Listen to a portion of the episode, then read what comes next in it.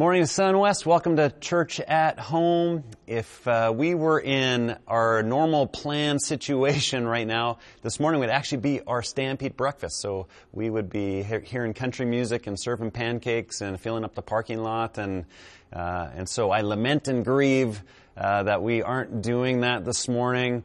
Uh, but uh, soon enough, and hopefully next year we'll be able to do that again and serve our community uh, in that way. But in light of Stampede season, uh, why don't you give a collective uh, Yahoo or Yeehaw, whichever one you prefer, uh, at your house right now? On the count of three. One, two, three. All right. So I don't know if you're the yeehaw kind, which is the proper kind, uh, or you're one of those yahoos that uh, say Yahoo. Uh, but, uh, you know, jury's still out on which is the right way to go.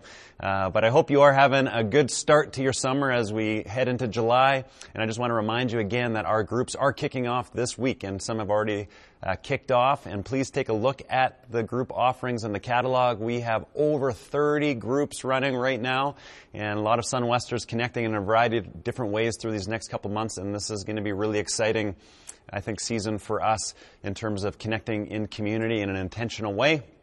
Uh, but we're going to dive right into the book of Mark, and we're on week 18, and uh, it's been a long series, but I hope it's been a good series. I, I feel like it's been quite timely as Mark has written this book for a troubled and persecuted and scattered church. And as we've been going through it, we didn't plan it this way, but there's so many themes in Mark uh, that I think are so applicable to us as a church right now in 2020 in Calgary, Alberta. And so God and His uh, providence just, uh, I think, uh, we're doing this series right now at this time for such a time as this. So we're going to be looking at Mark chapter 11 today. The title of the sermon is Den of Robbers. And we're going to uh, focus right in the middle of the chapter. Uh, but just to bring you up to speed, we ended last week with the story of Bartimaeus and Jesus healing Bartimaeus and the uh, this this guy named his name was Bartimaeus, but his name means son of honor. And Jesus was showing us through this blind beggar uh, what it actually looks like to be a son of honor in the kingdom of heaven. And his disciples James and John kind of had the wrong idea. They thought you know being a person of honor was ascending further and further up the ladder and being uh, you know just seen and famous among the in the eyes of other people. But Bartimaeus shows us that in the kingdom, uh, often the people of most honor are those often who are forgotten, uh, those uh, like Bartimaeus who are desperate, who are in need, and it, it positions them in a posture to receive most uh, readily from Jesus uh, the things that we need. Uh, from his kingdom. So we are moving from that story and we go into Mark 11 where Jesus is finally entering Jerusalem. And all of the story in Mark up to this point has been in northern, uh, in the northern area um, by the Lake of Gennesaret, which we've seen, and now they're descending south towards Jerusalem on the way towards the cross. And Jesus has this triumphal entry into the city of Jerusalem at the beginning of Mark 11. And uh, we know this usually as Palm Sunday, where we where Jesus is coming in on a donkey towards Jerusalem, and the the scene is ironic, and it's meant to be prophetically so, uh, to be ironic that Jesus is not coming in on a chariot and a horse, but he's coming in on this this baby donkey, this colt uh, and you, you, can just kind of picture him with his feet dragging on the ground, maybe behind the donkey. And I, I, almost see Bartimaeus because Bartimaeus is following him on the way. This this blind man who is healed and is now following behind Jesus on this donkey with other disciples, and they're moving towards Jerusalem. And people are shouting, "Hosanna, Hosanna," which means "Save us, save us!" And they expect this Messiah to come in and save them. Uh, in a in maybe a political way, in some kind of revolt against the, the Roman oppressors, uh, but Jesus has quite a different idea, and this is seen uh, symbolically in him coming on a donkey. He's not going to save them in the way that they anticipated or they thought he would. So he comes in to Jerusalem, and we see at the end of that story, uh, it reads, Jesus entered Jerusalem and went into the temple courts. He looked around at everything, but since it was already late, he went to Bethany with the twelve. So Bethany was less than two miles away from Jerusalem, and this was uh, the small town that Jesus actually stayed in while he was visiting Jerusalem. He wasn't staying in Jerusalem. He would go into Jerusalem, and then he would leave Jerusalem and stay uh, in the town of Bethany. And this is the first mention of the temple in Mark. Uh, but we'll understand that Jesus' relationship to the temple, its authorities, and all it stands for is going to dominate the rest of the story in the Gospel of Mark. And so we have to understand what the temple is all about if we're going to understand what is happening in this last section of Mark. So just a quick outline, we're, we're going from Mark 11, 12 to Mark 11, 21. And we have another Markan sandwich, and I'm going to call this a fig sandwich this morning. Mark is serving us up a fig sandwich, and you'll see why in a minute, because it starts and ends with a story around a fig tree. So Mark 11, 12 to 14 reads this. The next day, as they were leaving Bethany, uh, again, the place that they were staying, they were going back to Jerusalem after, after Jesus had f- visited Jerusalem and the temple the night before. Go to Bethany, come back. It says, Jesus was hungry. Seeing in the distance a fig tree in leaf, he went to find out if it had any fruit. When he reached it, he found nothing but leaves because it was not the season for figs. Then he said to the tree, May no one ever eat fruit from you again. And his disciples heard him say it. Wow, Jesus is hangry. We, we have the situation where he's hungry, he gets up in the morning, maybe he hasn't had breakfast yet, and he, he, he comes out and he's looking for something to eat and he's expecting this tree to have fruit to feed him even though it wasn't in the season for a fig tree to have fruit.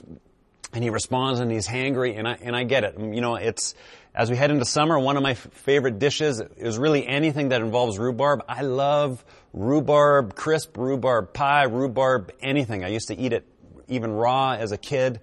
And, uh, and we finally got some rhubarb off our plant uh, last week, and my wife made me a rhubarb crisp. And I was going to just kind of ignore the whole healthy breakfast idea. And I came downstairs one morning expecting to have some rhubarb and rhubarb crisp and ice cream for breakfast. And lo and behold, that one piece that was left that I was saving was eaten by a couple of other members in my family. And I was hangry. I said, where's my rhubarb crisp? So Jesus, we see this hangry Jesus and uh, if we don't have eyes to see, maybe that's all we see is that Jesus, man, seems really out of character. He got so upset and curses this fig tree, and it wasn't even the season for figs. Like Jesus, cool it, man. Uh, there's, you know, there's probably other food out there for you to eat, uh, but there's more going on than meets the eye, and we recognize that as we pay attention to the fig sandwich. We're going to come back to the fig story at the end of the sermon. But from now, it goes from this story where Jesus. Uh, curses the tree, may no one ever eat fruit from you again. And his disciples heard him. And then the next verse, as we go into verse 15, uh, continues and it goes into the story of Jesus at the temple.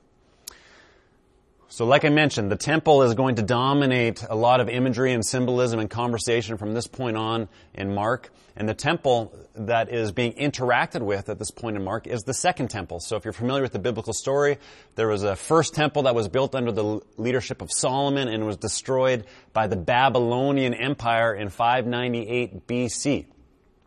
And then uh, the second temple was built under the leadership of Zerubbabel and the prophets Haggai, Zechariah, Malachi, and there was a second temple that was erected at that point. Now, during this time, in the first uh, century, uh, King Herod was actually expanding and building on that second temple. And so this temple would have looked something like this, a picture like this. And there is so much depth and symbolism that is happening around this structure of the temple, this religious uh, structure that was put in place. And so let me just break down a few things for you regarding the temple. So in the temple, you have this court of the Gentiles, which is this outside court. And this is the place where if you were a non-Jew, you could actually gather in that area. And that area, it's hard to tell in this picture, uh, but was enormous. It was 500 yards by 325 yards. And so just as a point of comparison, a Canadian football field is 150 yards long.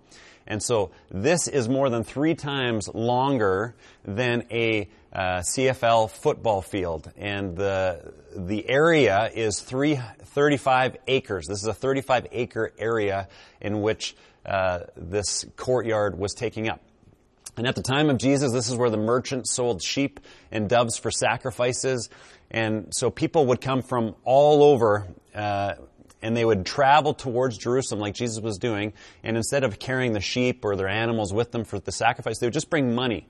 And when they came to the temple courtyards, they would exchange uh, their money in return for uh, animals to be sacrificed in the temple system. And, and it's also a place where foreign money could be exchanged because they weren't allowed to use Roman money actually in the temple because uh, the Bible talks about, you know, not uh, worshiping graven images. And, and we learned that in Exodus. And so they would actually have specific coins that the Hebrews would use that had no images on it uh, that they would use in the temple. And so they would be able to exchange foreign money uh, for Jewish money. And it was a huge operation where people were preparing for the sacrifices in this outer courtyard area. And just to give you an idea for how big of an operation this was, at, at the time of Passover in 66 AD, there was a, there's a record uh, that we have that tells us that 255,600 lambs were sacrificed during Passover, uh, during that one time in 66 AD. So that gives you this kind of picture of the activity and the, you know, just this, this machine that was running outside of the temple in the courtyard for people that wanted to participate in the Jewish sacrificial system. So the, the sanctuary was separated from the court of the Gentiles by this wall. And there was a phrase that was posted all over this wall in Greek, in Aramaic, and in Latin, the different languages that people were speaking. And this is what the post said. It said, No foreigner may enter within the railing and enclosure that surrounds the temple. Anyone apprehended shall have himself to be blamed for his consequent death. So the separation was very real. It was, you know, there were signs everywhere. You knew that if you were not uh, Jewish, that you had no business kind of going into the inner area of the temple. You were allowed to be in the outer courts, but you weren't allowed to go beyond that. So we had the outer courts, and then within that, within these walls, uh, we have the court of uh, where the women could be. The Jewish women were allowed to be in this area. And then in the court of Israel, which is right in here, uh, we see that, that that is the place where circumcised Jewish males were allowed to gather. And then within that, there was a court of priests, an area where only priests could gather. And then in the sanctuary, uh, this, this big structure in the middle, and it, it looks maybe small in the picture, but to give you another uh, scale, this was 150 yards by 100 yards. So this this thing right here is bigger than a CFL football field. So large it is. And so within that, uh, we knew that the priests were allowed to go in and out of the sanctuary, uh, but only the priests. And then inside of that structure, there was another area. It was a square uh, in which the holy of holies was, and there was only one priest, the high priest, that was allowed to go into that space only one time a year. And so we see this concentric circles of holiness, where if you weren't Jewish, you were allowed to go here, and then if you were a Jewish woman, you were allowed to be in this area. If you were a Jewish circumcised male, you were allowed to be here. If you were a priest, you were allowed to go even closer, and then if you were the high priest, you were allowed to even go into the Holy of Holies. And so this is the structure of the temple that Jesus is visiting, he's observing, and he shows up on the scene. And we read from verse 15, on reaching Jerusalem, Jesus entered the temple courts, so that broader area where uh, there was Jews, where there was Gentiles, where there was the exchange of currency, and people were getting uh, animals for sacrifice. And he began driving out those who were buying and selling there. He overturned the tables of the money changers and the benches of those selling doves, and would not allow anyone to carry merchandise through the temple courts. He just kind of stopped this whole system. He was disrupting the sacred system. And as he taught them, he said, Is it not written, My house will be called a house of prayer for all nations, but you have made it a den of robbers? The chief priests and the teachers of the law heard this and began looking for a way to kill him. For they feared him because the whole crowd was amazed at his teaching. So they were, they were threatened by his popularity. They were afraid of him because they didn't understand him, and they thought that he was blasphemous because he was overturning the whole religious system uh, to the point that they had now decided that they wanted to kill him. And when evening came, Jesus and his disciples left and went out of the city and they went back to Bethany. Now I want to focus on this phrase in verse 17 uh, that is just loaded. It says, uh, and as he taught them, he said, Is it not written, My house will be called a house of prayer for all nations, but you have made it a den of robbers. A house of prayer for all nations, but you've made it a den of robbers. And this is a reference, uh, there's a reference here to Isaiah 56 and Jeremiah 7. And if you've been following along with Mark, you know that he's pulling uh, phrases, images, symbolism, uh, scriptures from the Jewish scriptures, the Old Testament, and he's pulling them in to help us understand more fully what is happening in the story of Jesus. And so in Isaiah 56, if we're going to understand this, this reference to a, uh, a house of prayer, we need to go back to the scriptures, which the Jewish people would have known very, very well. And now let me read for you uh, in uh, Isaiah 56. I'm going to start in verse 3. Uh, I'm going to read to verse 8. And, and this is what it says. It says, Let no foreigner who is bound to the Lord say, The Lord will surely exclude me from his people. Let no foreigner who's bound to the Lord say, The Lord will surely exclude me from his people. And let no eunuch complain, I am only a dry tree, which is a, which is a fascinating, uh, sim- when we think of what's going to happen next, when we talk about the fig tree again, just remember that reference to only being a dry tree.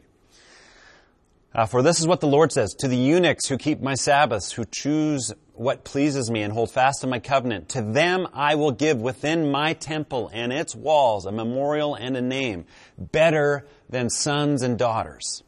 I will give them an everlasting name that will endure forever. And foreigners who bind themselves to the Lord to minister to him, to love the name of the Lord, to be his servants, all who keep the Sabbath without desecrating it, and all who hold fast to my covenant, these I will bring to my holy mountain and give them joy in my house of prayer. Their burnt incense, their burnt offerings and sacrifices will be accepted on my altar, for my house will be called a house of prayer for all nations.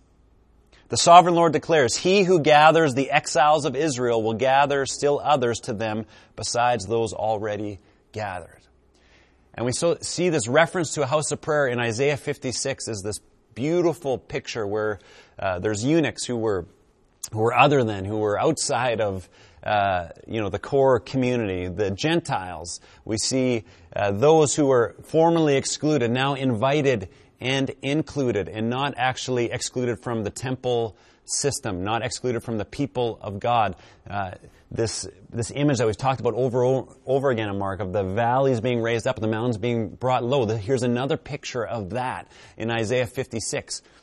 The Messiah was popularly expected and wrongly expected to purge Jerusalem and the temple of Gentiles, of aliens, of foreigners, Jesus' action, however, is exactly the reverse. People were expecting that the kingdom of God would come when, uh, when the Jewish people would finally be purified again and they could go back to being this holy nation that was set apart from others. But this is not the biblical picture. Jesus does not clear the temple of Gentiles, he actually clears the temple for Gentiles. And many Jews thought that a higher degree of separation and purity was needed for God's kingdom to come, but Jesus shows that God's kingdom comes to the places where the walls of separation and segregation have been broken down and eliminated. This is the beautiful picture of this house of prayer that is available to all people that we see in Isaiah 56. All people who desire to follow God, to bend their knee to God, to be part of the family of God. Uh, there is nothing that will exclude them from that. So that's the reference to the house of prayer. And then we, we have this uh, reference to the den of robbers. And so uh, Mark takes Isaiah 56 and he marries it with Jeremiah chapter 7. And Jeremiah chapter 7 is, uh, is critical to understanding what's happening in this passage. Actually, I have it on the screen here. Jeremiah 7, starting verse 3. This is what the Lord Almighty, the God of Israel says. Reform your ways and your actions, that I will let you live in this place. Do not trust in deceptive words and say, This is the temple of the Lord, the temple of the Lord, the temple of the Lord. If you really change your ways and your actions and deal with each other justly, if you do not oppress the foreigner, the fatherless, or the widow, and do not shed innocent blood in this place, and if you do not follow other gods to your own harm, then I will let you live in this place, in the land I gave you your ancestors forever and ever. But look, you are trusting in deceptive words that are worthless. Will you steal and murder, commit adultery and perjury, burn incense to Baal, a false god? and follow other gods you have not known, and then come and stand before me in this house, which bears my name, and say, We are safe, safe to do all these detestable things. Has this house, which bears my name, become a den of robbers to you? But I have been watching, declares the Lord. This phrase, den of robbers. And, and, and if we link it as Jesus um, as he's bringing in Jeremiah 7 and as God is accusing uh, the people, if you really change your ways and actions and deal with each other justly, um, he's saying reform your ways and actions. Do not trust deceptive words. It says that a few times. Do not trust deceptive words. What's it referring to? This temple of the Lord, the temple of the Lord, the temple of the Lord. And then at the end of the, and at the end of the, uh, the passage, it says here, uh, we are safe, safe to do all these detestable things. So the deceptive words and the belief system that was occurring in, in among the Jewish people at the time of Jeremiah, and Jeremiah is giving this prophetic word after the first temple was built, before the Babylonians came and destroyed and conquered Israel. Jeremiah is saying, just because you have the temple does not mean that you're safe. Just because you have the temple, you've actually bought in this lie that it doesn't matter how you live because we have this special place and you can live however you want. And so he uses this phrase, den of robbers. And what are robbers? Robbers are those people that steal. And I'm not much of a thief. I mean, I think when I was, I remember being quite young uh, and going into the local grocery store and I stole a pack of, uh, or a few Dubble Bubbles if you remember those ones that had little comic strips inside them, I remember stealing those and chewing them, and my mom uh, getting mad at me as she I was walking around in the store chewing gum, and she's wondering where I got the gum from. Um, other than that, I haven't had a, a long and illustrious uh, uh, thieving career, but I will tell you what I was I was a cheat in high school. Uh, I got by on my marks and tried to pass uh, by taking shortcuts. I I cheated off other people's work. Uh, I can, you know, I, I can remember some exams uh, in grade 10. Uh, this is my full confession here that I, that I cheated on, and I, I won't tell you how I did it because I don't want my kids to get any ideas who are going to be watching this. Um, and then I, and then get this, I even remember going to Bible school. My first year of Bible school, before I think the, the Holy Spirit convicted me and transformed my heart, uh, I remember there's a third year student that I was on the basketball team with, and there was this big, uh, this big essay project, and I convinced him to let me borrow the project so I could, um, that I could copy it uh, for for my essay. Uh, and he reluctantly agreed, and I think I was I think I was quite convincing at the time, and and so he he borrowed it to me, and I remember him. Uh, like the next day, just feeling convicted and wrong, and he's like saying, "Matt, I, this isn't right. I need to get my homework back from you." And I said, "No way, man. You gave it to me." And I, sorry to laugh. I, I never gave it back to him.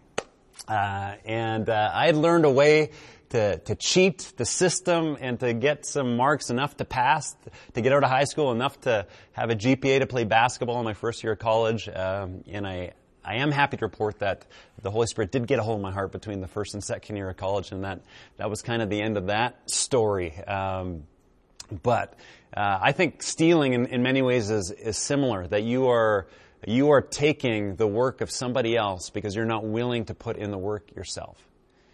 You are, uh, you are not living up to the call uh, that is on you if you're stealing. Uh, you're not producing. You're not working. You're not, uh, you are not doing your end to actually receive uh, what you're trying to get.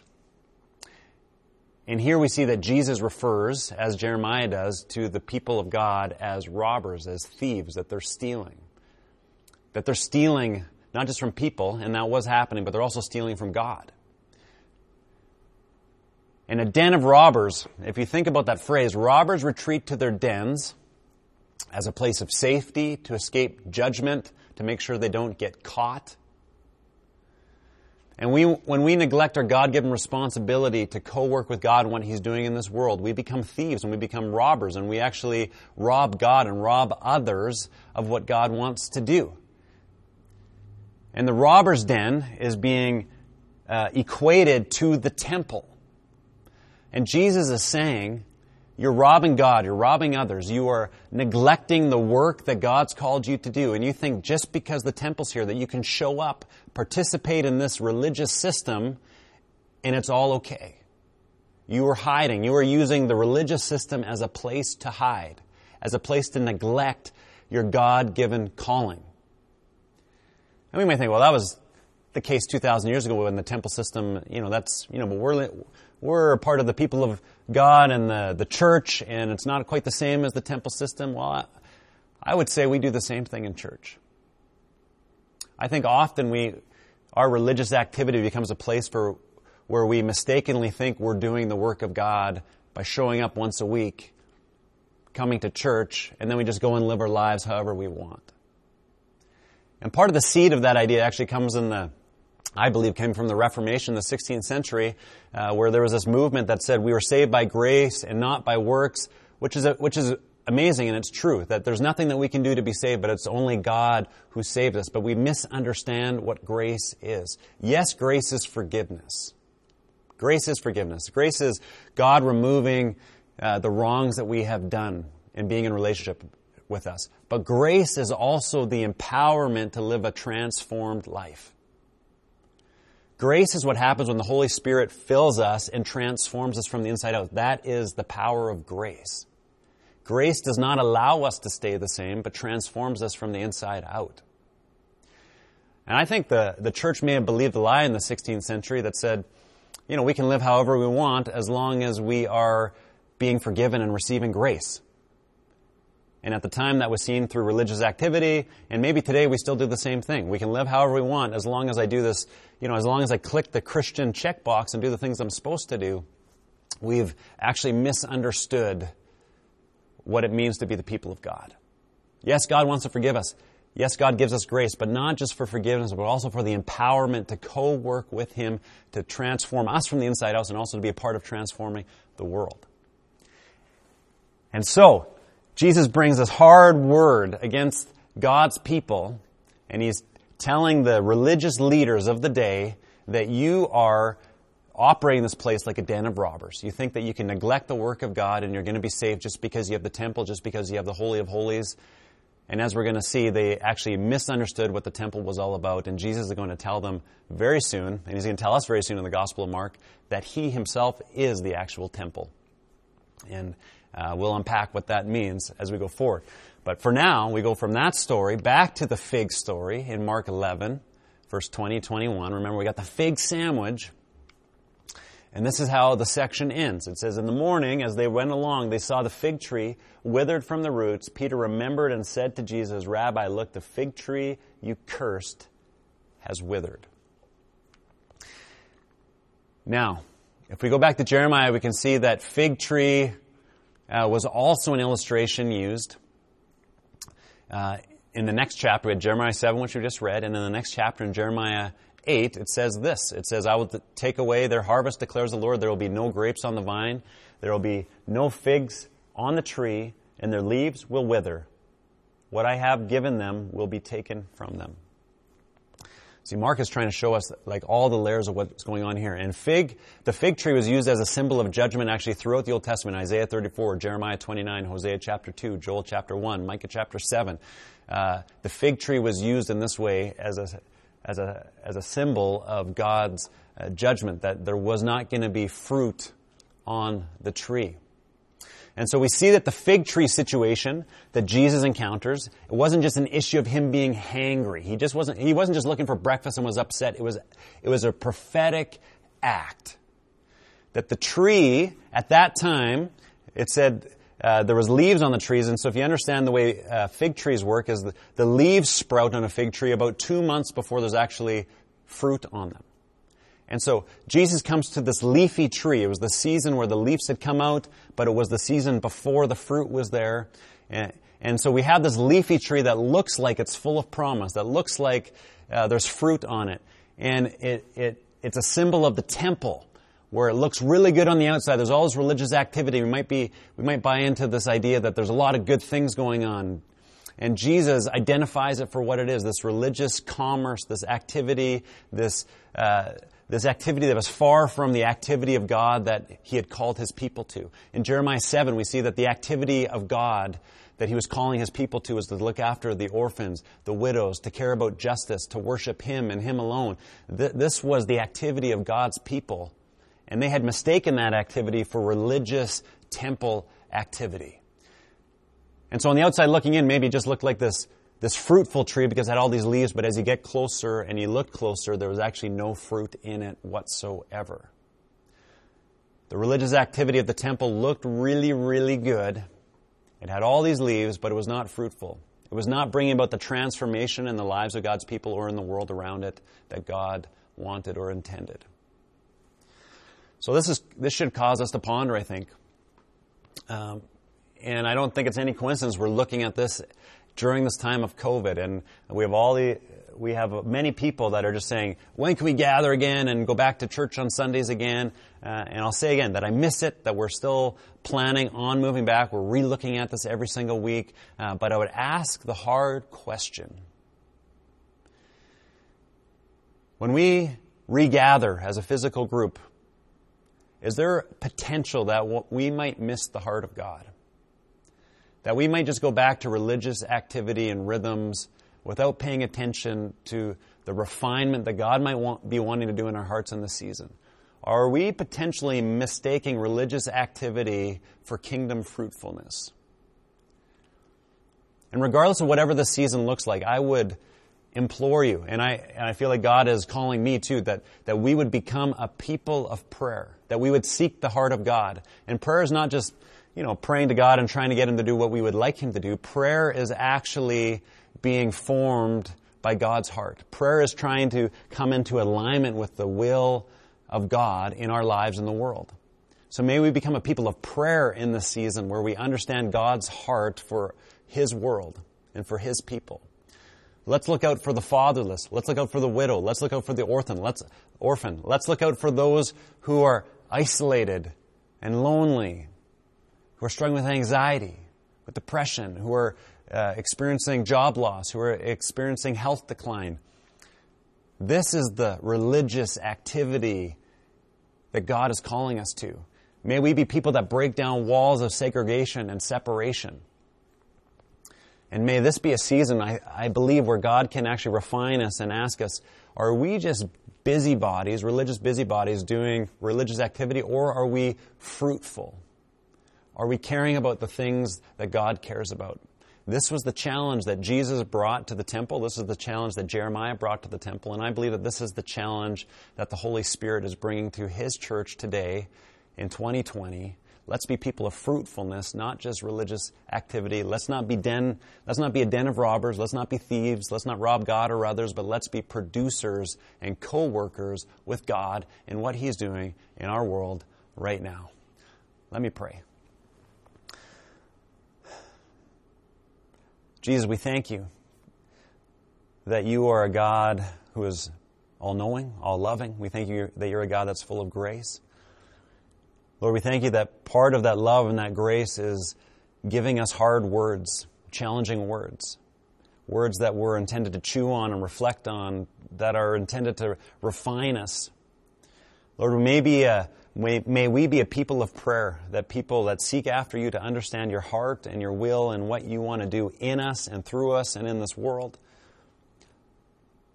Lord, we thank you as we just celebrated Canada Day this past week, that we live in a country with freedom, with religious freedoms, that we get to do activities of worship and in community. May we not take that for granted. But Lord, may we also recognize the heart of what you've called us to is not just religious activity, but transformation. May you transform our hearts. And in this uncomfortable season, Lord, where we all have different ideas and opinions of what we would like to be doing as a church community, may you do what you want to do in us as a church community. that we would be your people on mission with you in this world, and that you would open our eyes and ear, ears to see and hear what you're doing among us, and that we would follow you like your disciples did to the cross to bring transformation in our world. In Jesus' name, I pray. Amen. Okay, uh, just a couple of going deeper questions for you to reflect on this week in your live church watch party. Again, I encourage you to gather other families, watch together. I'm hosting a live watch party uh, at the church on Sunday morning, so if you don't have another or other families uh, to watch with, maybe you want to join us on in a bigger watch party here at the church facility together. Uh, you can find that information on the groups page. But the going deeper questions to talk about, reflect on, pray about. What does the phrase den of robbers mean? In what way could we apply this message of warning today? Obviously, Jesus was giving a strong message of warning. How could, should we respond to that today? What's the difference between religious activity and fruitfulness? How do we know that difference? And how do we know if we're being fruitful or just religious? What role does prayer play in that? In what ways do you think Jesus might be clearing the temple or the church today at this time? What do you think Jesus is inviting you to do in response to that? So, Son I pray as you reflect and invite God's Spirit to, to lead you and speak to you, and as you re- reflect on these questions, uh, that it would drive some of these truths uh, deeper, and that we continue to be people not just of religious activity, but people of godly activity that are co are co-working with God uh, to do what He wants to do in our lives and in our world. May that be so. Amen.